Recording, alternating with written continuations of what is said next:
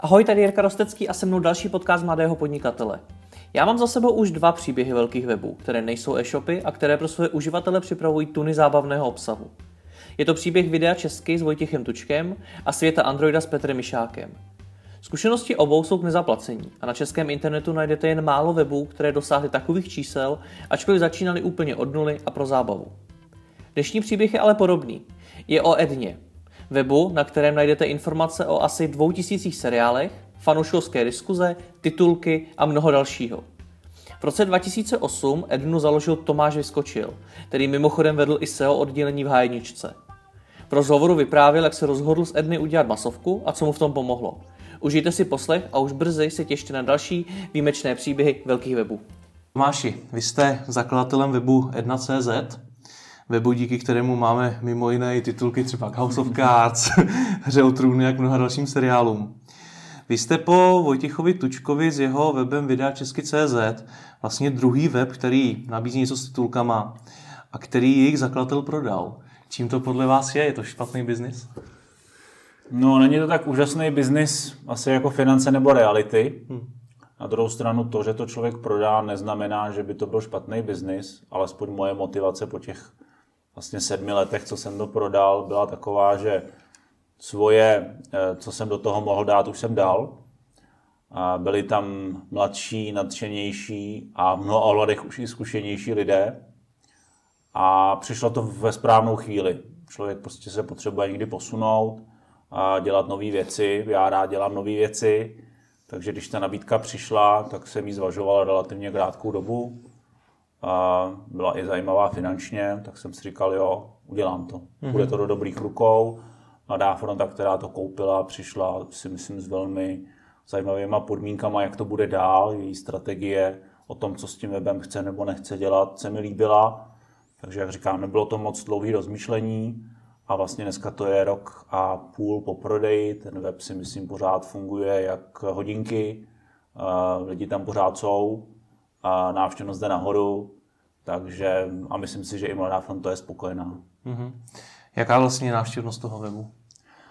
Má takový tři fáze. E, vlastně, když e, vezmeme úplně hrozný dny, kdy se nic nevysílá, jsou prázdniny, venku je horko a, a vůbec se nic neděje, tak je tam tak 50 tisíc návštěv denně. Mm-hmm.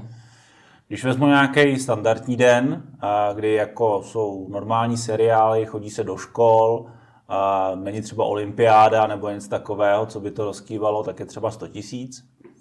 A pak se e, objevují speciální dny, kdy se e, objeví hra o truny, e, je pondělí, e, všichni čekají a najednou je to 200 tisíc návštěv za ten den. Mm-hmm. A prozradíte i, za kolik jste ten vyprodal? Neprozradím. Je to součást nějaký naší dohody, kterou jsme měli s Mladou frontou. Dobře. Takže nebudu prozrazovat. Já jsem, já jsem toho eh, Vojticha připomínal, protože on ten web prodal mimo jiné z toho důvodu, že se mu z něj právě nedařilo udělat ten dobrý biznis. Mnohdy to ani nepokrylo eh, vlastní náklady. Jak na tom teda Edna ekonomicky byla? Takhle, eh, berme to, že Edna se pohybuje v oblasti, která je filmová, seriálová. Což je oblast, která upřímně nepatří k těm, myslím, že i celosvětově finančně nejzajímavějším. Nejsou to skvělé apky pro taxíky, ani uh, fotky uh, v nějakém pěkné kvalitě. A porovnejte, kolik jste ochoten za kino vydat ročně a kolik jste ochoten vydat za auto, nový dům, nový mobil. Ty rozdíly tam prostě jsou řádový. A já už vlastně jako od té doby, co se v té uh, branži pohybu, což je nějakých 15 let, jsem viděl, že kdybych se měl soustředovat čistě na nějakou cílenou inzerci z filmové nebo seriálové oblasti, tak je to o ničem. Jako upřímně, uh, nějaký konkrétní inzerenti z této oblasti vám ty peníze nepřinesou. Oni buď vám nedají vůbec nic, nebo maximálně bartrují. Takže jedinou šancí, jak to uh, posunout do nějaké jako zajímavější oblasti, pořád se samozřejmě nevím o nějakých jako špičkových příjmech, je udělat z toho víceméně masovku. To znamená, dostanete se z návštěvností do nějaké hranici, do nějaké hranice 100 000 eh, návštěv plus, což je i v očích, řekněme, středně zajímavých inzerentů něco, čemu jako budou speciálně vydovat pozornost. Protože pokud jste menší, tak jste pod jejich rozlišovací schopnost, alespoň pro ty zajímavější klienty. Takže eh, cílem to bylo dohnat do nějaké jako návštěvnosti, která se pohybuje v těchto těch řádech. A pak už můžete přijít za nějakou třeba větší mediálkou nebo větším klientem a říct, takováhle bude reklama. Mm-hmm. A s tím, že reklama je upřímně tím asi jako největším zdrojem příjmů. Jsou obrovský rozdíly mezi tím, kdo vás zastupuje, nebo jestli vás nikdo nezastupuje, jestli to řešíte sami. A, ale obecně platí, že se stejně dostanete na příjmy, které třeba jsou v řádech desítek tisíc, nebo maximálně malých jednotek stovek tisíc za měsíc. Což vám může připadat jako malý příjem, může vám to připadat jako zajímavý příjem pro lidi, kteří tam jsou, protože to mají třeba jako přivídělek, ale obecně to není skutečně biznis typu reality nebo finance. Kdybych chtěl na internetu zbohatnout, tak si založím před 15 lety server o financích a jezdím každý dva týdny do Karibiku na dovolenou. Takže tak. Takže vás ten web de facto neživil? Já jsem to nikdy nedělal na plný úvazek, a respektive vlastně jakýkoliv filmový nebo seriálový projekt, který jsem dělal, tak jsem dělal vždycky bokem. Mm-hmm. To znamená, měl jsem nějakou klasickou práci, kde jsem třeba měl k tomu trošku blíž, byl jsem vždycky v onlineu, takže jako mohl jsem poznat, jak funguje reklamní biznis, mohl jsem poznat, jak to funguje třeba z hlediska, já nevím, nějakých mediálních agentur a podobně. Ale ta pravá práce pro Edno začala, až když jsem přišel domů a tam jsem se tomu věnoval, nebo o víkendech. Mm-hmm. Takže vždycky to byla bokovka. A úplně stejně to měli všichni ostatní lidé, kteří tam se mnou byli. Dost často to bylo mladí lidi, takže to byli studenti, kteří vyplňovali čas, když se jim zrovna nechtělo učit na zkoušky tím, že překládali titulky. A, a nebo to byli i starší lidi, kteří to měli jako koníčka a líbilo se jim jednou za den vlastně kromě své dne práce přijít prostě večer k webu a tam napsat novinku, povídat v diskuzích a tak. Takže a myslím si, že ve filmové a seriálové branži platí, že tam musíte být hlavně fanoušek. Mm-hmm a, a vlastně jako to, že z toho máte kromě nějakého dobrého pocitu, nějaký odměny, kterou je spíš jako z hlediska uživatelských reakcí a podobně, tak všechno ostatní je na to nějaký bonus. Ať už jsou to nějaké jako drobné příjmy nebo volné stupenky a podobně.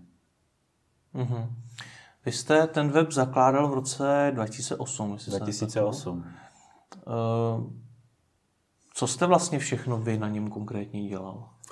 Tak ze začátku úplně všechno. Já vlastně, když jsem ho zakládal, tak eh, jsem ho programoval.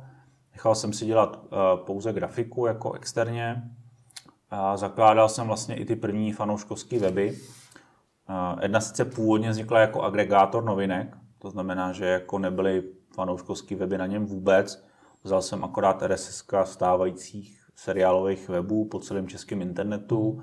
Ty jsem vlastně vložil na jedno místo Přidal jsem k tomu uh, rozvrh vysílání a to byla vlastně první Edna v roce 2008. Ale už tenkrát jsem viděl, že tam chci mít ty svoje fanouškovské weby. A ostatně vlastně jako já jsem dělal předtím tři roky Lost a tam jsem poznal tu sílu těch fanouškovských webů. A vlastně když eh, Lost eh, oficiálně skončil a o jeho konci se vědělo tři roky dopředu, tak to mi dalo dostatek času vlastně popřemýšlet o tom, co s tou obrovskou skupinou lidí, která jenom na Lostu byla, protože prostě pro informaci na Lost.cz na ten web chodilo prostě v dobrý dny 50, 50, 60 tisíc lidí. A takže to jsem si říkal, co s tou skupinou udělám. Je to škoda, aby to prostě skončilo, protože jakmile skončí seriál, tak umře i ten web. A jediný člověk, který to snad u nás dokázal držet i 10 let po skončení, byl Michal Palán z Cult X, který do dneška ten web má, ale všechny ostatní umřeli. A takže jako říkal jsem si, co s tou obrovskou komunitou a vlastně všiml jsem si, že tam existuje uh, už tenkrát vlastně chování lidí, že se nedívají jenom na jeden seriál. Najednou se na Losu začaly probírat i jiný seriály, které tam v té době byly populární. Prison Break, 24, Heroes a podobně. A oni měli svoje fanouškovské weby, ale říkal jsem si, jo, tak co kdyby jsme je třeba dělali my. A tohle byly vlastně jako spolu třeba se seriálem jako Dexter nebo Californication, anebo samozřejmě Big Bang Theory, což je takový věčný držák. To byly vlastně ty první fanouškovské weby, který uh, jsem začal stavět. a začali mi vlastně pomáhat i ty lidi z Lost.cz. Tam byla nějaká skupina jako adminů, který vlastně uh, jsem si přetáhl potom i do Edny a začali tvořit takový to jádro té redakce a komunity i tam. A tím, jak se vlastně postupně blížil konec toho seriálu Lost, tak jsme na Ednu ho začali postupně tu návštěvnost toho webu spát mnohem, mnohem, mnohem víc, vznikaly tam další weby. Um, a tak, takže jako to, byl, to byla taková jako stručná historie toho, jak to vzniklo a vlastně proč to vzniklo, co mm-hmm. bylo tím důvodem. Mm-hmm. Takže ta původní myšlenka vlastně byla úplně odlišná od toho, co je dneska Edna, ne, už to není agregátor, ale už Ta to původní něco... myšlenka ano, ale já jsem od začátku to měl vymyšlený, že to bude fanouškovský, řekněme, velký web o všech možných seriálech.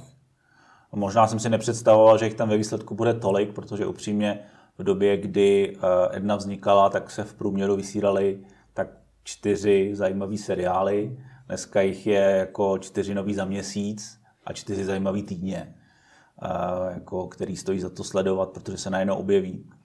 Takže teď to narostlo úplně do neskutečných poštů, těch fanouškovských webů, těch řekněme zajímavých a živých, už je tam skoro dvě stovky. Jo, samozřejmě jsou tam i ke starým seriálům, které už dneska dávno hmm. neexistují, ale jsou tam schovaný. A nebo samozřejmě pak jsou tam nějaké jako aktivní těch běžících zajímavých seriálů je skutečně tolik, kterým je třeba se věnovat. Vy jste tam říkal, že teda přišel moment, kdy jste si uvědomil, že je z toho potřeba udělat nějakou tu masovku. Mm-hmm. Co to vlastně v praxi znamená u takového webu? Dostat tam co nejvíc lidí. A dostat tam co nejvíc lidí znamená jednu věc, mít tam co nejvíce obsahu. A co nejvíce obsahu znamená, že musíte dělat co nejvíce seriálu. Mm-hmm. A tenkrát samozřejmě existovaly seriálové weby, uh, zaměřený na ty specifické uh, seriály, o kterých jsme tady mluvili. Takže my, když jsme začali stavět třeba web o Big Bang Theory, tak samozřejmě už byla tenkrát zavedená komunita na Big Bang Theory CZ. Byly vlastní weby k seriálům, jako je Dexter, jako je Heroes a podobně nebo skvělý Prison Break.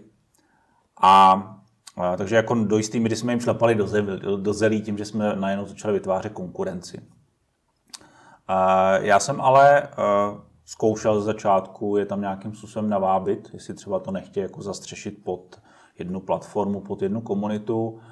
Ale velmi brzo jsem to vzdál, protože jako ty lidi strávili stejně jako já množství hodin tím, že si piplali ten svůj web a tu svoji komunitu na tom svém vlastním písečku. Nedělali to pro peníze, dělali to pro nějaký dobrý pocit a vlastně si hrozně moc cenili ty své nezávislosti. Takže jako myšlenka toho, že by se všechny ty seriály by spojily pod jednu značku tenkrát byla prostě neskutečná. Takže proto jsme je začali vytvářet. A dobrou zprávou bylo, že vlastně od určitého roku, což bylo tuším 2010-11, my jsme vlastně přešli na zajímavou strategii s tím, že jsme už jako vyčerpali takový ty běžící seriály, už jsme měli vlastně pokrytý veškerý důležitý fanweby, eh, který byly, který byly nejzajímavější a vytipovali jsme si seriály, které teprve začínají. Mm-hmm. A pro ně už jsme měli několik týdnů, někdy, někdy i několik měsíců vlastně připravený fanweb. Takže když ten seriál se skutečně začal vysílat a ty lidi po internetu najednou začali hledat místo, to bylo vždycky po každý jiný, že jo, kde se o tom seriálu nejvíc mluví, tak my už jsme byli připravení. A tohle to se vlastně jako podstatným způsobem na tom promítlo, uh, si myslím, že i do té návštěvnosti, že dokud jsme dělali jenom do jisté míry druhý nebo v pořadí třetí seriálový weby ke stávajícím seriálům, tak to bylo jako sice fajn, ale nebyl to ten zlomový moment. Ten zlomový moment bylo, až jsme začali skutečně jako předem vyrábět seriálové weby k novým seriálům, který prostě třeba ještě neměli premiéru. Z toho, co říkáte mi, tak nějak vyplývá, že vlastně pokud chci vytvořit web s vysokou návštěvností, tak to znamená, že se musím zaměřit na tu kvantitu toho obsahu. A vlastně ptám se vás na to i z toho, že vy jste vlastně vedl SEO oddělení v hájničce třeba. no, ano. Takže je to vlastně pravda tohle? Uh, je tam hodně podobných věcí.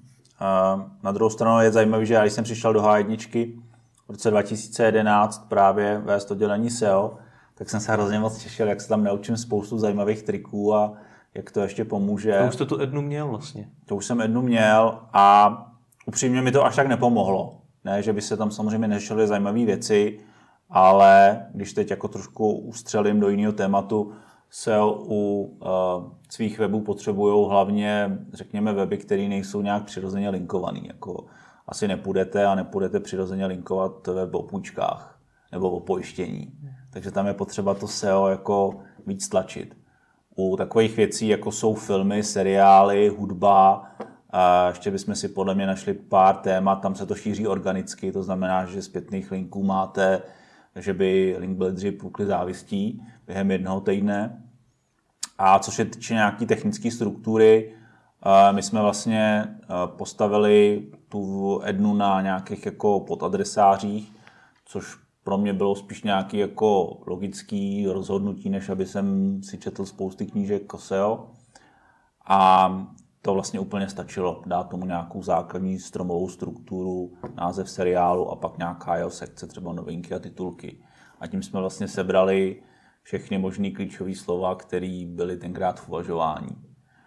A na druhou stranu, to, jestli velkou návštěvnost dělá SEO na Edně, dělá ho z velké části, tuším, že nějakých 40%, 45 možná. Jsou vyhledávače. Jsou vyhledávače, samozřejmě vede výrazně Google, a, ale nikdy jsme nějak jako ho extra neřešili. Upřímně vlastně jedinou chvíli, kdy jsme museli řešit SEO, bylo v roce 2015, kdy jsme zjistili, že nás vlastně seznam jako vůbec nebere. A řešili jsme, jestli jsou nějaké technické problémy. Nakonec se ukázalo, že jo, že vlastně seznam nás zablokoval. A to jenom z toho prostého důvodu, že my jsme měli v lištičce, kde máme jako top seriály, seriál, který se jmenuje Master of Sex, což je jinak normálně počasný seriál o tom, jak vlastně v 50. letech začali sex studovat, ale jak říkám, ve vší počasnosti. Nicméně tím, že to byl vlastně jako hlavičkový nebo patičkový odkaz, tak se znamo vyhodnotil jako, že je důležitý a bylo v tomto podstatné slovíčko sex, který hmm. prostě seznam vyhodnotil, aha, vy jste pornoveb. Hmm. Takže jakmile jsme tohleto vyhodili z hlavičky, což nám vlastně poradil ten Filip Podstavec, tak e, najednou to šlo nahoru. Mm-hmm. Takže to byla jediná doba, kdy jsme upřímně řešili SEO. Mm-hmm. Dobře, ale přesto, co teda má člověk udělat pro to, aby jeho web měl takhle vysokou návštěvnost, jako máte vy? Musí makat a mít štěstí. Makat na čem a v čem štěstí? Um, samozřejmě samo se to nepostaví, takže jako jednu vlastně jsem x let dělal, aniž by jsem tušil, že to bude mít takovou návštěvnost, takže těch dlouhých večerů bezesných nocí a pracovních víkendů tam bylo spoustu. Je potřeba do toho šlapat ať už z hlediska nových funkcí technických, ať už z hlediska nějaký kontroly obsahu, ať už je to z hlediska schánění lidí. Já vlastně jako v těch prvních letech jsem jako podstatnou část času trávil tím, že jsem scháněl lidi, vybíral lidi, testoval lidi, učil lidi, jak by měli správně psát. Takže to je ta, to je ta tvrdá práce, která se musí odřít. Je to jako každý obsahový web na začátku, ta sněhová koule, která se musí nejdřív jako pracně roztlačit. Jak dlouho ten začátek trvá? Já si myslím, že to poznáte tak po roce, po dvou, jestli to má nějaký smysl. Mm-hmm. Jestli se to dostává tam, kam chcete, do těch větších čísel. Takže po roce této tvrdý, možná otrokářský práce na tom webu se až objeví teda, jestli to má smysl? Um, možná se to objeví ještě o něco dřív v tom, že vidíte, jestli vám to průběžně stoupá. Já jsem třeba na tom videu česky zjistil zajímavou věc, že jim tam ta návštěvnost vyletěla prakticky okamžitě, což je podle mě unikátní. Tam se strefili skutečně mm. jako do, do nějakého úžasného trendu, který byl hodně poptávaný. Na druhou stranu my jsme jednu spouštěli v době, kdy ještě ta seriálová horečka nebyla taková rozjetá a jak říkám, bylo hodně konkurence. Hmm. Jo, vlastně do dneška je, takže bylo si to tam potřeba vybojovat a vydřít. Nicméně to štěstí. Uh, upřímně uh, posledních pět let je seriálová prostě horečka.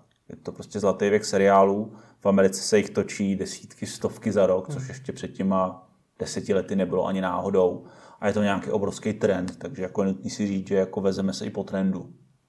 Jo. Uh, jestli by to dokázal každý, to je, je na každém, aby si to zkusil. Uh, každopádně samozřejmě to nám pomohlo. Kdyby nebylo seriálů jako je Game of Thrones, Walking Dead, Arrow a stovky dalších, protože samozřejmě pak se ta návštěvnost už rozpadá na desítky přístupů na malý weby, ale těch jako webů je hmm. několik desítek čistovek Takže jako kdyby nebylo tohohle, tak ta návštěvnost nemůže být tak vysoká. Do těch lidí to nenatlačíte, pokud o to není zájem. Mhm, takže je to kombinace té tvrdé práce a vlastně toho štěstí tím, že jste Jasně. se svezli na nějakým vlastně trendu. Jasně. Co vás, ale to též vlastně může říct mnoho vašich konkurentů, kteří, sám jste řekl, že jich máte hodně, tak v čem je Edna jiná, že zrovna ona je tak úspěšná a dosáhla až takové návštěvnosti? Tak, uh, myslím si, že tím, že jsme právě začali dělat tu komunitu přes ty seriálové weby, tak jsme mohli tím jednotlivým seriálovým webům sebrat to, co oni nikdy mít nemůžou. To znamená ten přesah někam jinam. Mm-hmm. To znamená najednou prostě, pokud to byl web zaměřený na jeden seriál, tak oni si možná mohli jako dovolit linkovat, a to bylo ostatně populární, linkování navzájem eh, na nějaký jiný seriálový web, ale už se to samozřejmě tříštilo. My jsme měli všechno na jednom místě. To byla vlastně jako ta zásadní strategie. Oproti konkurenci, eh, já si myslím, že třeba Serial Zone, eh, která tady byla dřív než Edna, tak dělá ty věci hezkým způsobem, takovým jako ala ČSFD, to je taková ta jako databáze, kde jsou všechny seriály, jede se tam takovým jako velmi informačním způsobem. Eh, Myslím si, že jako i ze začátku a možná o něco dřív měli jako mnohem větší kupu titulek. Já jsem ale šel takovým tím stylem, my nechceme všechny seriály ze začátku, my chceme těch seriálů pár, těch 20% seriálů dělá 80% návštěvnosti, tohle to Paretovo pravidlo platilo i tam. To je ta hra o trůny a, a podobně. Mimochodem k hře o trůny se možná ještě dostaneme, tam jsme vůbec nevěřili, že to bude něco takového. Ale prostě jako vybrali jsme si těch pár seriálů a tam jsme za- najednou začali ty fanové vypiplat. A to piplání spočívalo v tom, že jako někdo nabízel titulky, někdo nabízel diskuzi, někdo nabízel novinky. A já už jsem vlastně z Lost.cz měl zkušenost toho, že pokud máte všechny tyhle ty tři nohy, to znamená, je tam ta komunita, Uh, jsou tam zároveň i novinky, není to jenom o tom, že vyšly titulky, ale je tam jako, co se bude točit, uh, kdo tam byl zrovna obsazený, uh, jestli se tenhle ten díl teď odkládá, nebo, nebo prostě ho uvidíme včas. To jsou prostě ty, ty, ty denní zprávy, tak to je zároveň ta věc, která přitahuje ty lidi.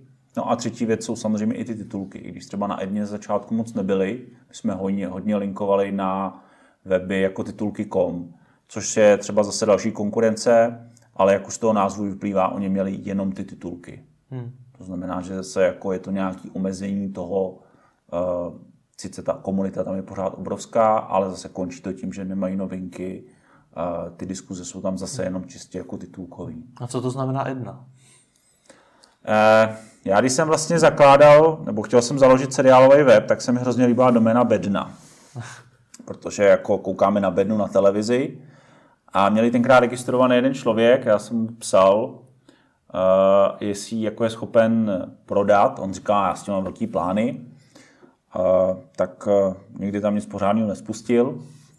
A moje kolegyně, tenkrát Bára Heřmanská, se kterou jsme dělali Lost, říká, hele, ale jako když nemáš bednu, tak měj Ednu. Já říkám, myslíš jako tu zlou televizi z toho seriálu Bludička? A já říkám, no, tak proč ne, tak to udělám.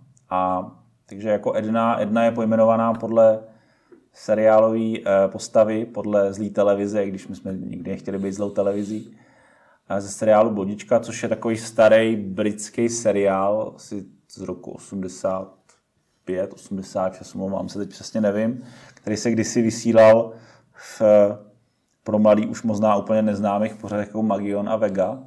A já, když jsme byli malí, jak jsme na něj koukali. A tenkrát jsme to měli jako ikonku, eh, tu, tu televizi Ednu a tak. Takže jako kombinace toho názvu vyšla z toho, že jsem nechtěl, že jsem nedostal tu doménu, kterou jsem chtěl a z tohohle vtípku pro otřelý seriálový fanoušky. Takže vy jste vlastně vyjmenoval několik de facto pilířů toho úspěchu té Edny. Eh, Že se svezla na nějakým trendu, eh, že dokázala vybudovat velkou komunitu, že dokázala tvořit hodně obsahu a že dokázala tvořit aktuální obsah. Je ještě nějaký pilíř, který byste ještě zmínil? Co k tomu přispělo? Přemýšlím. Samozřejmě jako je to i nějaká práce s těma lidma, který uh, tvořili ten obsah. Myslím si, že tím, jak se těm lidem kdekoliv vlastně platí uh, velmi málo, tak jediný způsob, jak udržet tu komunitu, která vám ten obsah, teď myslím tu komunitu těch adminů, mm-hmm. webmasterů, jak se vám ji podaří udržet dohromady, že nějakým způsobem jako motivujete tím, že dáváte do toho vy všechno a oni to vidí a chtějí vás nějakým způsobem následovat a podobně. Opravdu je to takhle jednoduchý? Omlouvám se, že já skáču do řeči. Není třeba, to tak jednoduchý. Třeba zrovna Vojtěch Tuček v tom videu o videa česky říkal, že se mu nedařilo ty lidi no, motivovat. Jasně, že to není tak jednoduchý, proto to vrávám do těch pilířů, který to rozhodují, protože pokud se vám podaří najít ty super lidi, a já jsem vlastně díky tomu, jaký super lidi jsem poznal na tom Lost.cz, mohl přetáhnout do Edny, tak to bylo vlastně jako to, to první jádro těch hmm. adminů a ty prostě jako odvedli super práci na těch prvních webech. Pak jsme tam společně našli další lidi, který uh, vlastně jsme společně vybírali a řekli jsme, teď se prostě jako uh, rozhodneme dělat, já nevím, web o, o Spartaku, tak vyhlásíme, kdo by se prostě mohl o to mohl starat a přihlásili se nějaký lidi a do dneška prostě to vedou. A takže jako vytvořit takovou jako vlastně redakci, která není tou redakcí v pravém smyslu, protože s nima nesedíte v jedné místnosti. Jsou to lidi, kteří jsou z celé České republiky. Hmm. My se vydáme jednou, dvakrát ročně někde na chatě, kde se ožereme, až to není hezký. A, takže a, to je podle mě jako další takový ten střípek do té skládačky. Mít prostě tuhle tu partu super lidí, bez které bych to nešlo.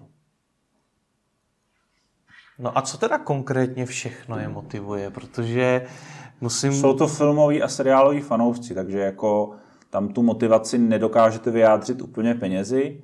To jsou prostě lidi, kteří milují to na to koukat, milují o tom psát, milují k tomu dělat titulky. A co je vlastně motivuje? Eh, motivuje to, že pokud něco vytvářejí, tak jsou na to nějaké zpětné reakce. Že ty eh, články ty lidi čtou. Který jsou ale dost často tvrdý že jsou schopní prostě je pochválit nebo naopak skritizovat, že hmm. ještě nejsou titulky. Takže jako to je to, co je, myslím, jako je živý, eh, tu, jako, tu jejich motivaci.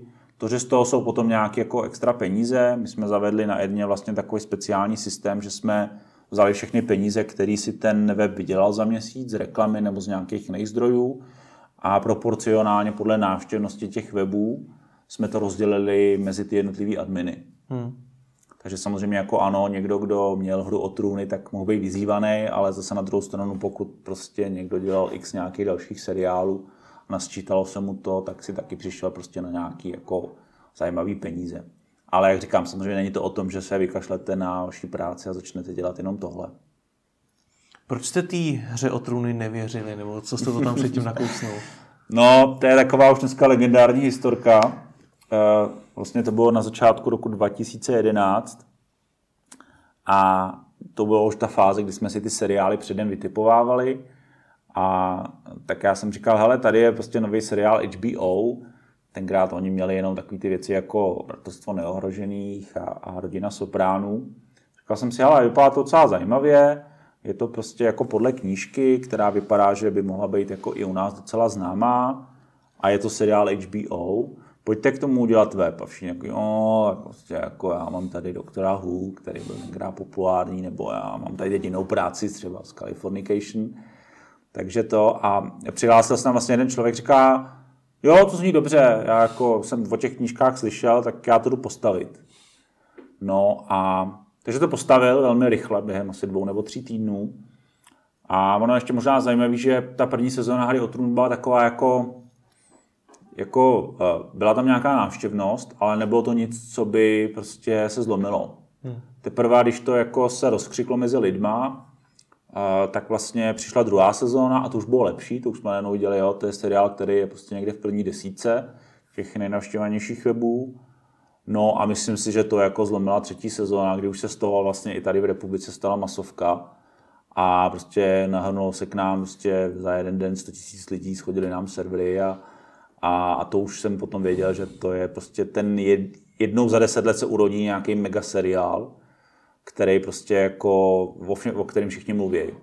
Před 20 lety to byly Akta X, nebo možná Přátelé, eh, před deseti lety to byl Lost a teď jsou to právě, teď je to hra o trůny, takže jako hmm. bylo podstatný to, eh, to jako podchytit včas a, a makat na tom. Jak dlouho trvá překlad jednoho dílu Hry o trůny, která má tuším kolem 50 minut? No, to jste se měl možná zeptat spíš přímo těch překladatelů, ale uh, oni jsou vlastně na to tři, nebo dva až tři. Na jeden díl? Na jeden díl. Uh, jako pár hodin to zabere a myslím, že ještě zrovna překlad není to, co je to nejtěžší.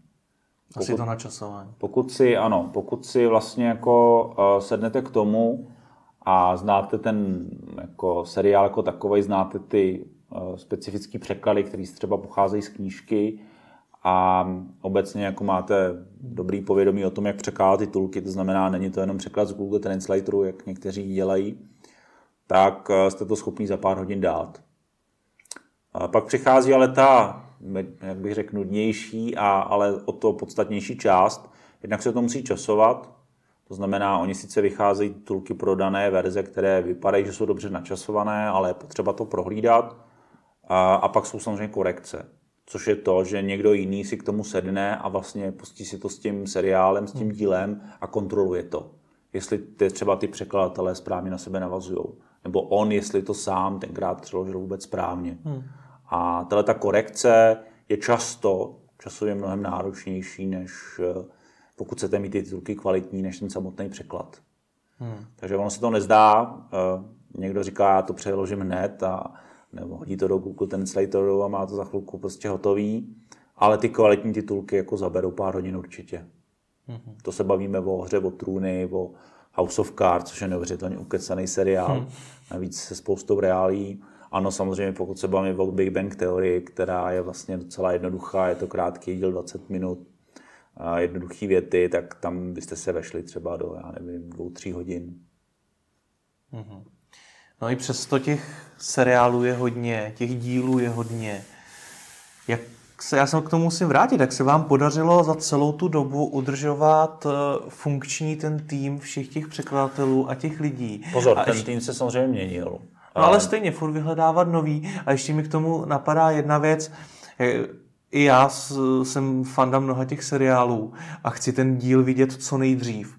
Ale když jsme se tam bavili o té motivaci, tak řada těch seriálů sice na začátku je v angličtině a jsou třeba titulky, ale brzy se dočkají i dubbingu. Což jestli to není něco, co i snižuje vlastně tu motivaci toho překladatele. Ne, upřímně vůbec ne, protože jediný seriál, který je schopen tím způsobem soupeřit, Eh, je vlastně aktuálně hra o trůny, která se ten den, kdy se vysílá v Americe a překládá se, tak je i na českém HBO normálně k dispozici pro předplatitele, hmm. nebo dokonce první epizody tam bývají ze sezóny obvykle vždycky zdarma pro všechny. Uh, ale jako ne, ne, nedemotivuje to je. To je slovo. Prostě jako necítí se tím letím ohrožení. Pokud je něco demotivuje, tak eh, jsou to obvykle lidi, kteří v diskuzích říkají, já už to máte, už to máte, už to máte, eh, nebo jsou, řekněme, eh, někdy nevybíraví tím, jak kritizují určité jako překlady a podobně. A dost často, a to je taková specifičnost podle mě těch překladatelů, bere se taková ustálená konvence, že by měl ten seriál překládat jeden tým nebo jeden člověk. V okamžiku, kdy se objeví konkurenční překlad na jiném webu nebo obecně i nějaký jeden nárazový překlad, tak to ty, ty překladatelé samotní jako těžce nesou. Hmm. Protože oni jsou přece ti, kteří to dělají. Takže jako to je spíš to něco, co je sráží a trošku jako odrazuje od toho dalšího překladu. Ale eh, pokud jsou dobrý, tak jsou dobrý nejenom v překladech, ale i v tom ustát podobný tlak a někdy si nevšímat těch komentářů nebo se na ně povznést a to jsou ty lidi, kteří tam vydrželi nejdéle. To jsou ty, to jsou ty nejlepší, kteří přežili. A jak ty lidi eh, hledáte, nebo jak jste je hledal? Upřímně, eh, dost často to je i z toho důvodu, že oni sami přišli s tím, že to chtějí překládat. Já jsem původně jednu nechtěl moc mít titulkovou. A přišli s tím sami, protože měli nějaké jiné zkušenosti. A sami potom i přicházejí s tím, já chci překládat tenhle seriál, já chci překládat tamhle ten. Takže to je další věc. A nebo se prostě jako vyhlásí nábor a začnou se prostě ty lidi uh, hledat, vybírat a podobně. A oni jsou často ty nováci v roli jenom těch překladatelů a je právě nad nima ten korektor, tam mnohem vlastně jako důležitější práce, který třeba s nima potom zpětně titulky projíždí a říká, hele, tohle si přeložil blbě a podobně. Jo. Takže jako tohle je obrovská piplačka třeba. A stane se někdy třeba to, že vyjde nový díl Hry o trůny, je to pátý díl šestý série a všichni fanoušci se na něj těší, těší se na ty titulky, které jim dáte a teď vám překladatel řekne, hele, já musím do práce. To já se mám... stává naprosto běžně, že jsou tam prostě nečekané události. A jak to řešíte? Uh, pozor, ono ještě důležité je říct, Edna funguje dost decentralizovaně, takže jako my není to o tom, že jako nakazujeme, vy dneska překládáte těle těch 10 seriálů, nebo vy napíšete těch 10 článků. Ale z hlediska toho biznisu ta konzistence nějaká Musí je důležitá. být. To znamená, že jako eh, do, dobrou věc je, že ty sami překladatelé, typicky pokud je to tým, tak v tom smyslu to má jako, že to tam pořeší úplně sami. Hmm. To znamená dohodnou se, hele, já dneska nemůžu, mám zkoušku, nebo musím prostě odejít na druhý konec republiky, takže se navzájem sebou dohodnou. Pokud dochází k tomu, že tomu překladatel je tam sám a dojde mu energie, tak samozřejmě jako všechny ty weby se nějakým postupným způsobem sledují a kouká se na to. Jsou seriály, které snesou to, že ty titulky mají spoždění den, dva, týden. Jsou seriály, kde se to nepromíjí, takže jako tam to je samozřejmě problém. A pak to musíte nějak jako per, per web, per překladatel řešit, jestli jako to nevyměníte, nebo zeptáte se, ale co se děje, chceš to překládat, je tam nějaký problém, chceš náhradu, chceš prostě pomoct tím nárazově, nebo jako už to nedáváš dlouhodobě.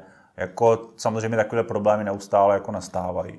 Že se hmm. ty jednotlivé týmy měnějí, doplňují, musí si poradit i s takovýma věcma. Hmm. Ale to je prostě jako, to k tomu patří, to je ten denní chleba. A co přispívá k této kultuře toho webu a toho jeho týmu, že se dokážou skutečně vždycky nějakým způsobem domluvit, že dokážou znají nést se. zodpovědnost. Znají se, znají se jako nejenom jako po internetu, ale i osobně, takže jako dokážou si víc stříct. Spojuje ten, ten seriál často. To je hmm. to pojítko, že jako je ten, oni to začali překládat, protože to je baví. Hmm. Jako málo kdo by překládal seriál, který ho nebaví nebo nechce dělat. Takže spojuje ten seriál, baví je ta komunita těch lidí, těch fanoušků, kteří tam to jsou. Oni sice za to nedostávají uh, nějaký extra peníze, ale jako upřímně spousta lidí žije jenom z těch jako pochval toho svého jména, což pro někoho může být obrovský motivátor. A ano, je tam pár lidí, kteří byli natolik dobrý, že se mohli vyšvihnout do nějakých poloprofesionálních nebo dokonce profesionálních překladů. Hmm. Takže pro ně to je potom i nějaká jako startovní čára do, jako na další kariéru. Ale to je samozřejmě jako velmi tvrdý biznis překladů, titulků a, a do dubbingu u nás.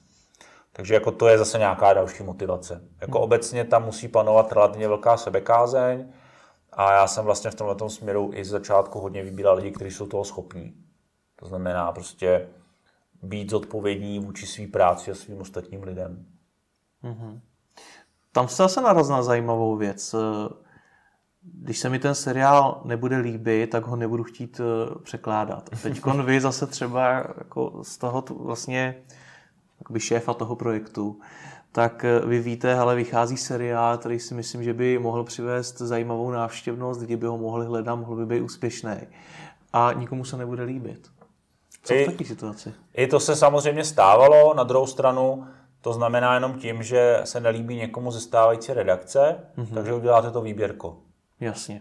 A tímhle se ta redakce průběžně jako rozšiřuje, mění, doplňuje a podobně.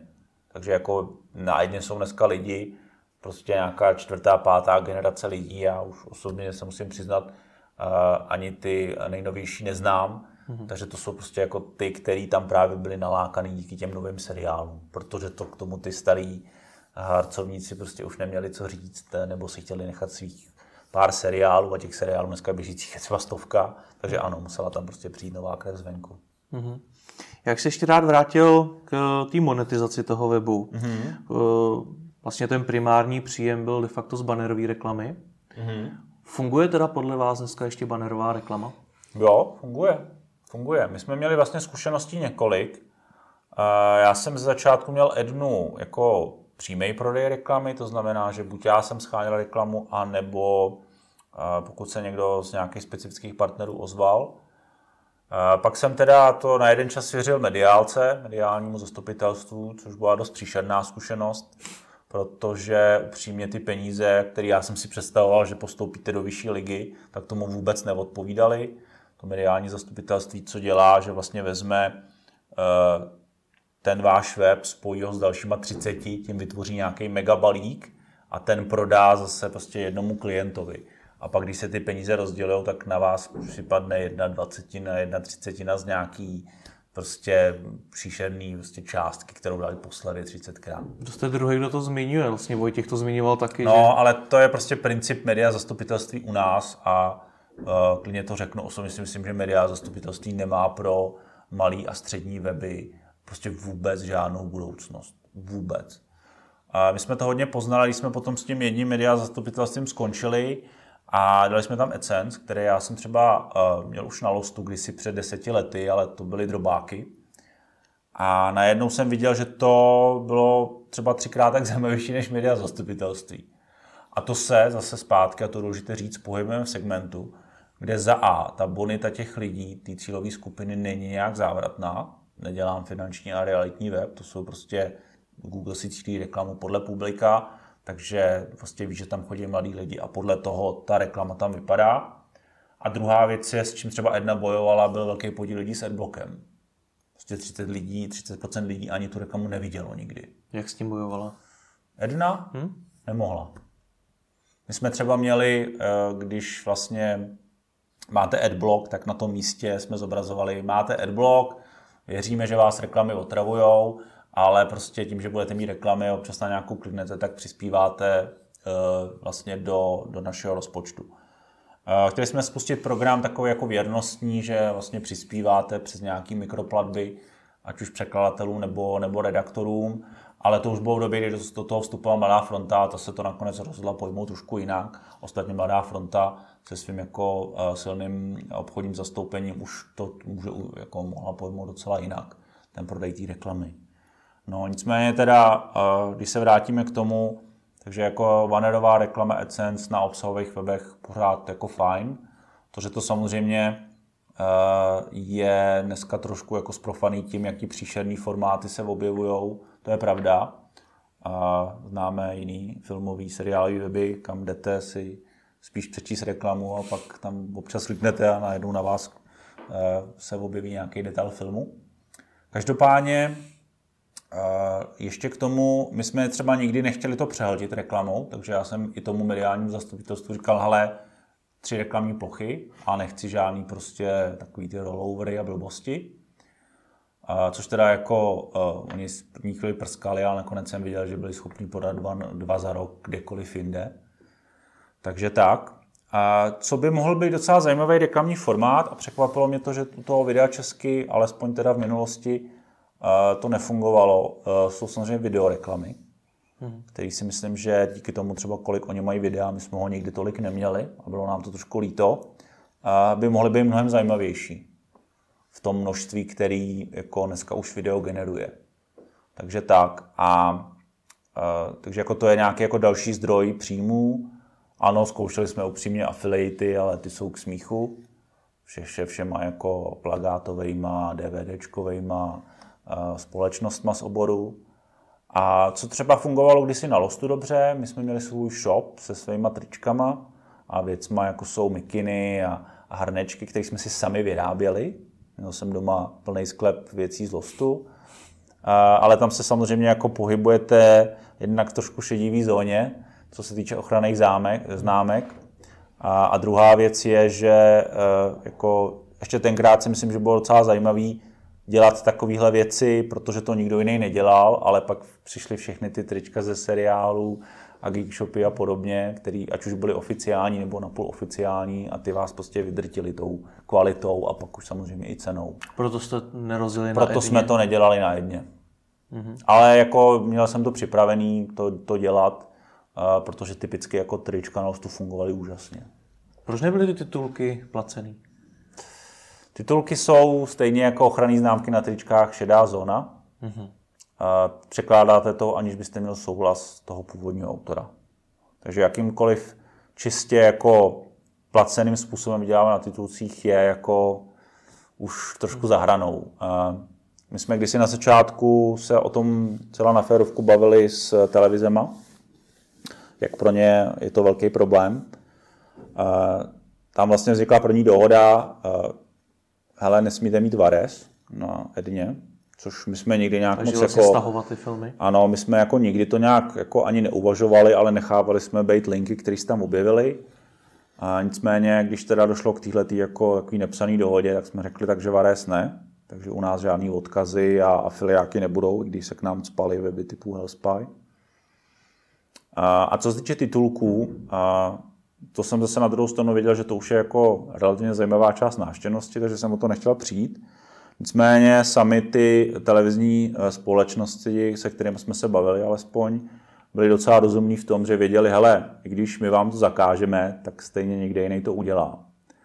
A vy jste vlastně pro nás cený, jak dobře a rychle a kvalitně mluvíte s fanoušky, kteří jsou pro nás podstatní.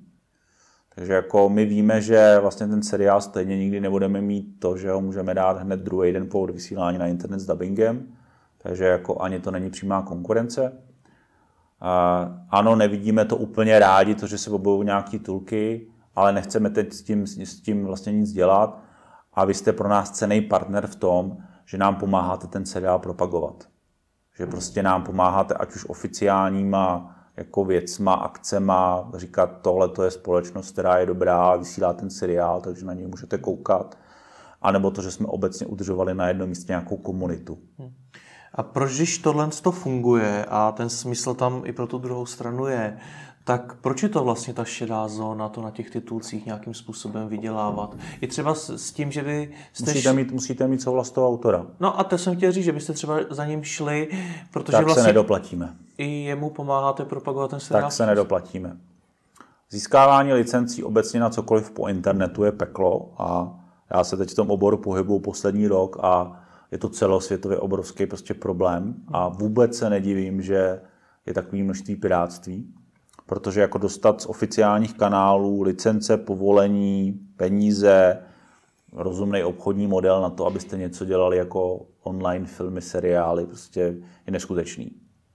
Takže jako my jsme si dělali kdysi takovou jako drobnou rešerši toho, jak to dělat a jako tam, tam nemáte šanci. Myslím tím jako jednak to dostat a i když byste to náhodou dostali, tak vám řeknou, no, takže za každý díl chceme, já nevím, x desítek tisíc třeba. Jak teda jinak eh, monetizovat takovýhle weby, protože ať už je to Edna, ať už jsou to videa česky, tak jsou to weby, po kterých je evidentně obrovská poptávka, ale finančně jsou na tom poměrně špatně. Uh, reklamou, upřímně jako nedovedu si moc představit moc jiných modelů. Uh, stálo by za vyzkoušení, uh, myslím si, že typicky u fanouškovských projektů má velký smysl formou nějakého, jako, neříkám, že předplatného, ale dobrovolného příspívkování. To znamená, stejně jako to postavil třeba Franta Fuka na filmu, nebo do jistý míry teď Kamil Fila na ještě větší kritik. To znamená, ano, považujete to vlastně za nějakou formu toho, že sami čtenáři vám platí nějaký mikročástky. A protože těch čtenářů jsou tisíce, deset tisíce, tak vám to může udělat nějakou zajímavou návštěvnost. Hmm. Asi to není jako u těle těch webů otázka nějaký placený brány, spíš nějakého jako rozdělení, ale nechcete nám jako dávat peníze z reklamy nebo něco takového, tak nám přispívejte. To si dovedu představit. A myslím si, že právě jako ten filmový a seriálový svět k tomu má hodně blízko. A možná by to stálo za to znova proskoumat jako nějaký zásadní zdroj přímo třeba pro Ednu. Mm-hmm. Proč se ten web nakonec prodal? no, jak jsem říkal, potřeba se se posunout dál. Jako bylo to sedm let s jedním webem. A předtím jsem už dělal 6 let jiný web, taky jsem ho prodal. Vždycky jsou nějaké životní kapitoly, který člověk jako potřebuje uzavřít a posunout se dál. Mm-hmm. Na druhou stranu já jsem do dneška nějakým způsobem na Edně jako zapojený, spíš jako v menší míře než ve větší. A ne, že bych tam přímo dělal nějaký fanweb, ale občas nějaký překlad a samozřejmě pořád jsem v kontaktu s těma lidma, že společně třeba vymýšlíme, co by tam šlo udělat a tak. A jak se to sejde, že najednou to prodáte zrovna firmy, jako je Mladá fronta? My jsme s Mladou frontou byli v kontaktu už několik let, možná předtím, protože stejně jako tenkrát s, mediálníma, s mediálníma zastupitelstvíma jsme jednali i s několika velkýma hráčema, který by nás zastupovali tenkrát čistě reklamně od svého balíku. Takže jako s Mladou frontou jsme se tenkrát i na tom potkávali. Já jsem ale byl tenkrát relativně jako čerstvý z těch zkušeností, že nechci dát žádný další zastupitelství. A nicméně oni se teda po nějakém roce dvou ozvali znova a řekli, hele, uh, co takhle to znova zastupitelství a uh, co takhle prodej. A já jsem první chvíli říkal, jako cože, vy byste to koupili. Nicméně jsme se potkali víckrát a vyměňovali jsme si nějaký postřehy o tom, jak by to chtěli vést, co by tam chtěli dělat. A já říkám, jo, tak to vlastně na mě působí docela dobře. To jako dává hlavu a patu. Vlastně pod Mladou frontu bylo doupě, živě, mobilmány a podobně. Takže jako věděl jsem, že se dokážou docela dobře chovat k věcem, které koupili a dále rozvíjet. A takže jako to rozhodlo. Upřímně, jako my jsme měli nějaký námluvy už vlastně v minulosti s jinýma subjektama a nikdy to jako nepřekročilo hranici toho, že to fakt mysleli vážně. Buď to byly jako úplně nějaké jako mimo nabídky, a nebo to byly věci, kdy se mi líbila jedna věc, ale dalších pět ne. U té malé fronty to bylo poprvé, kde jsem si říkal, jo, všech těch pět základních věcí tam je správně. Jak se s takovou firmou vyjednává? Třeba i ocení. Uh, asi jako o každé další věci, kterou chcete koupit. Je tam nějaká nabídka, poptávka.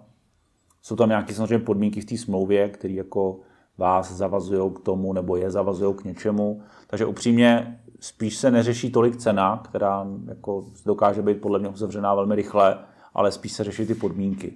To znamená, tohle to eh, prostě se musí splnit, tohle to se třeba naopak nesmí stát hmm. a podobně. Co se stane, když? Takže jako větší část toho vyjednávání tvořilo tvorba této smlouvy, ale cena byla v podstatě už jako velmi rychle dohodnutá. Hmm. Jak jste s tím vývojem toho webu potom prodej spokojený? Já jsem s tím spokojený, protože, jak jsem říkal, Mladá fronta tam dala nějaké uh, jako věci, jak to chce rozvíjet že to nechce přehltit reklamou, samozřejmě jako reklamy tam přibylo, ale e, není to podle mě ještě nějakým způsobem kritický. Většina těch podstatných lidí tam zůstala, takže jako pořád na tom vyšívají. E, návštěvnost roste, takže jako jo, můžu být spokojený. Je z toho úspěchu té Edny něco, co byste dokázal třeba replikovat na jiný projekt, protože vy od roku, od srpna 2015 děláte vlastně film Toro tak jestli je něco, co jste si třeba vzal z té Edny. Zajímavé je, že eh, vlastně předtím, než ke mně Mladá fronta přišla, což bylo někdy v létě 2014, tak já jsem zase řešil, kam Ednu posunout. Já jsem vždycky takový, jako, že jsem měl tendenci jako vymýšlet pořád nové věci a říkal jsem si, hele, už jsme narazili na nějaký strop té masy u nás, Samozřejmě jako ne, že bychom to nedokázali zvýšit o 20-30%, ale věděl jsem, že to nikdy nebude mít prostě třeba milion lidí za, za měsíc. A tak jsem říkal, jak, jak to dokážeme prostě jako jednak dostat do nějaký větší masovky a tím pádem získat zase třeba úplně nový peníze. Jak vlastně jako tu škálu udělat. A měli jsme několik možností. Jednou z tou možností bylo vytvářet třeba eh, obdobu jako prohry, to znamená dělat vlastně nějaký jako herní komunity. Ale tenhle ten návrh je mimochodem ještě někde pořád v šuplíku a, a třeba se na něj dostane. E, druhá věc bylo to udělat, replikovat to pro zahraničí. Jo, protože vlastně jako spousta těch věcí je e, vlastně stejná pro Polsko, Německo, cokoliv dalšího. Jsou to nějaké fotky, novinky, trailery, ano, částečně i titulky. A takže jako co kdybychom to dělali pro jiný země. To byl vlastně ten nápad tohoto vzít a posunout to úplně jako do, do jiné dimenze. A Mladá fronta o tom věděla a, a říká, že to asi nebude její jako šále kávy, co by chtěli dělat. A já říkám, OK, tak pojďme uzavřít následující dohodu. Uh, vy děláte Českou republiku a já, ale pokud budu mít ten samý nápad, tak pojďme to dělat zahraničí. Takže vlastně tohle to bylo mimochodem součástí té smlouvy. A, a já vlastně, když jsem najednou přemýšlel, jak to jako zreplikovat do zahraničí, tak jsem si říkal, OK, chci dělat něco, co se týká filmů, seriálů, ale zase na druhou stranu vím, že už tenkrát, samozřejmě v roce 2014-15 je zavedená konkurence, takže na to půjdu trošku jiným způsobem. A takhle vlastně vzniklo Filmtoro, který uh, původně jsem chtěl dělat mnohem víc obsahově, ale nakonec poslední měsíce mi to vlastně vykrystalizovalo do té podoby, že jsem si říkal, uh, samotného obsahu novinek, uh, obrázků, trailerů jsou dneska plný jiný weby v zahraničí, Facebook je toho prostě obrovským způsobem plný. Pojď, pojďme dělat, nebo jako, co kdybych postavil něco, co je jako unikátní, co kdybych prostě udělal něco, co možná ještě dneska tolik lidí nedělá, stejně jako Edna, tenkrát jsem ji zakládal, tolik lidí nesledoval seriály, ale cítím tam nějaký trend. A ten trend je podle mě v online videu, v tom legálním. Bude to trvat, bude to bolet, bude to jako pro celý svět ještě jako hodně dlouhá cesta. A, ale vlastně jako to je ten způsob, jak jsem si řekl, tady jsou nějaké zkušenosti z Edny, které souvisejí s tím, co musí být na začátku splněno, jaký je ten trend, jaký jsou nějaký ukazatele, podle kterých to měřit, jak by měl být ten obsah asi tvořený a podobně. Takže jako tyhle ty zkušenosti jsem si vzal z Filmtora, a vzal z Edny a přinesl na Filmtoro. A samozřejmě už nemůžu počítat s tím, že mě Edna bude podporovat zahraničí, protože tam není. A ani já nemůžu tady nějakým způsobem jako bohřit píseček Edně v České republice, ale jsem spokojený s tím, jakým způsobem jsme se prostě s tou malou frontou dohodli a že si vlastně můžu vzít ty své zkušenosti a praktikovat je po celém světě. Proč jste se ale dál držel tohle z toho biznesu, který, o kterém jsi vlastně předtím sám řekl, že v něm ty peníze zase tak moc nejsou? Protože mě baví a jsem nepoutitelný. A na druhou stranu ono je třeba říct, že možná v tom nejsou nějaký super obrovský peníze, ale já jsem vlastně před eh, Ednou měl Filmpub, což byl filmový magazín a prodal jsem ho. Měl jsem Ednu, která se jako podařila vyšvihnout do nějaký solidní návštěvnosti a prodat jí. Takže jako ano, možná v tom nejsou peníze, minimálně ne ty měsíční. Já jsem si celou dobu, co jsem byl na jedně, vyplácel tak jako tisícovku dvě a ještě prostě člověk z toho musel pokrývat hosting a podobné věci. A, takže jako to je potom nějaká satisfakce po té delší době, ale prostě nějaký peníz to přineslo. Tak proč dělat úplně něco nového, když můžu dělat to, co mě baví a to, co nakonec ten úspěch a peníze přineslo. Sice jako s velkým spožděním, ale jo, jsou tam. Takže děláte film Toro už s viděnou nějakého prodeje? Prodeje ne, ale samozřejmě monetizace ano. Ať už ty přímý z toho nějakého jako transakčního biznisu a možná třeba do budoucnosti, že pokud má cenu se spojit s někým zajímavým dalším. A jeden důvod je i takový, že já jsem si řekl, mě vždycky taková služba chyběla, tak pojď ji, pojď, eh, pojď ji udělat.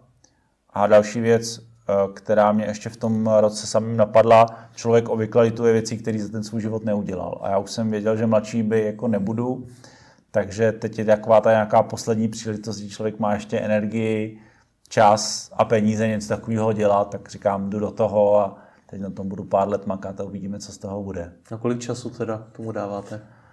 No, dokonce se mi podařilo být vlastně i díky těm penězům trošku víc nezávislej, takže jako nemusím mít nějaký jako plný zaměstnání, kam bych docházel a dělal to už po těch večerech, takže mám vyhrazený dny přes den, jako třeba dneska, když si říkám, dělám jenom tohle a můžu se tomu plně věnovat. Jsem to spíš myslel tak, eh, kolik těch let se tomu chcete věnovat? No, eh, dal jsem si takový, jako, takový první milní krok, takže teď v srpnu si to budu nějakým způsobem zhodnocovat. Eh, vlastně my jsme teď spustili polskou, slovenskou, maďarskou verzi takže jako už budou první výsledky, které nám ukážou, jestli to tam má nějaký smysl. A, a pak možná ještě další rok na nějaké jako proražení do zahraničí, protože samozřejmě americký, německý, anglický trh je ten nejzajímavější, největší. No a uvidíme. A teď už nějaký výsledky třeba máte, nějaký zhodnocení? Eh, z České republiky, kde si myslím, že to je hodně zajímavý z hlediska návštěvnosti, ale upřímně jako jednání s českými firmama ohledně online legálních filmů je trošku porod. Ne, že by jsem to nečekal, já jsem původně dokonce nechtěl tu českou verzi rozvíjet vůbec. Říkal jsem si, že tady i ze své zkušenosti vím, jaký postoje tady firmy zastávají, ale říkal jsem si, že dám tomu, tomu tu šanci. Tak akorát jsem jako Jara Cimmerman objevil několik zajímavých slepých uliček, kudy se teda rozhodně s nima do toho nevydat. Takže teď upřímně jako spíš koukám jako na, ty, na ty zahraniční trhy. Myslím si, že Polsko vypadá hodně pěkně. A, a třeba i Německo, kde je sice teda jako mnohem větší konkurence, ale to je jako i nám relativně jako blízký trh. Uh, takže tam bych se chtěl vydat poté. Hmm. A na závěr ještě v rychlosti k té Edně. Je něco, co byste za celou tu historii dneska udělal, udělal jinak? Těžko říct, ono jako takových, co kdyby si člověk může uh, jako namyslet spoustu, ano, asi jo, možná nějaký dílčí věci, ale beru to, že tenkrát jsem se rozhodl podle svého nejlepšího vědomí a svědomí a udělal nějaké rozhodnutí, se kterými jsem sice třeba o tom musel pár měsíců nebo pár let žít, ale ten výsledek nakonec si myslím, že bych asi moc neovlivnil. Myslím si, že to nějaký jako zajímavý, hezký konec má nejenom pro mě, ale i pro ty, co se na tom podíleli. Pořád to jede, ten web pořád existuje a majitel je prostě nějakým způsobem z toho spokojený. Takže jako tam bych asi po té cestě toho moc dalšího nevylepšil. Možná bych měl o něco víc času na svoji rodinu, která samozřejmě musela být velmi trpělivá, když jsem po těch večerech a víkendech na tom nějakým způsobem makal. A, ale jako jak říkám, toho tomu asi někdy patří, protože bez té tvrdé dřiny, nejenom bez toho štěstí, to prostě nejde. Nějaké doporučení pro ty, co by taky chtěli vybudovat takhle velký web s takovou velkou návštěvností? no, je to to, co jsme jako, o tom mluvili na začátku, že je to nějaká jako kombinace štěstí, to tam prostě musíte mít. To mi nikdo nevymluví, že to jenom vydře. A musíte být připravený tomu schopný obětovat opravdu jako cokoliv v tu pravou chvíli. Neříkám pořád být tím otrokem, ale pokud jste ten zakladatel, majitel, tak na vás vlastně spočívá ta tíha těch, těch strategických věcí, rozhodnutí a podobně. To musíte udělat vy. Nesmíte se toho bát.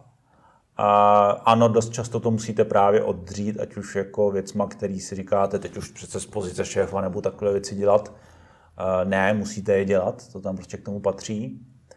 A nesmíte zapomínat podle mě na to, co z toho chcete mít ve výsledku, protože pokud bychom na Edině neudělali to rozhodnutí, že to chceme do jistý míry dělat pro peníze a nešli do té masové návštěvnosti, samozřejmě jako nezbohatli jsme na tom zázračně jako všichni milionama, ale nějaký peníze to přineslo. Ale pokud bychom takové rozhodnutí neudělali, tak podle mě tam neexistuje ani ta motivace a strategie těch ostatních lidí.